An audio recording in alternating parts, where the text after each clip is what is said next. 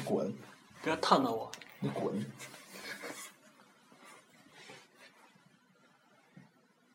我把鸡鸡和蛋蛋割掉，是不是就没有性欲了？那我想我便纯粹了吧。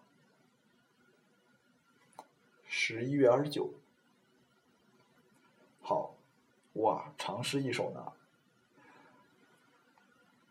二零一四年十一月二十九日，我驾着小船，一人在海上，远处是我的孤岛，属于我一个人的孤岛。海上有雾，我看不清，但很美，很安详。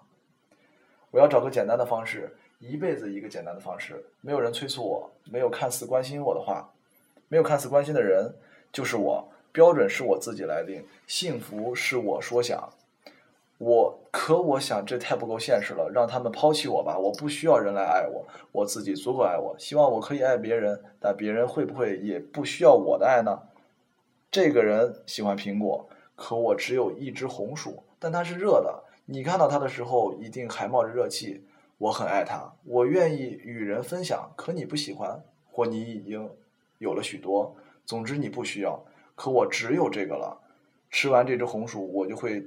饿死、冻死，所以我不舍得吃掉它，直到它变质变凉，我就将它埋起，然后任由自己饿死、冻死，终死一生。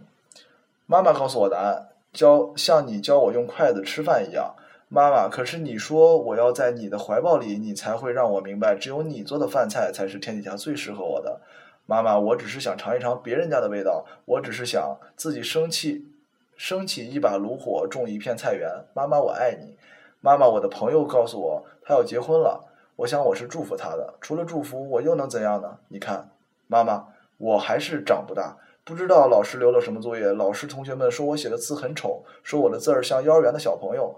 我我想他们是对的，但我写出来的他们也都看懂了吧？只是老师不会给我高分。我不想练字，其他时间我想去玩儿。我很不开心，因为操场上只有我一个人。我开始感到孤独和难过。坐下来的时候，会看见天空和草。我于是平静了下来，躺在草地上，我睡着了。二零一四年十一月二十九日。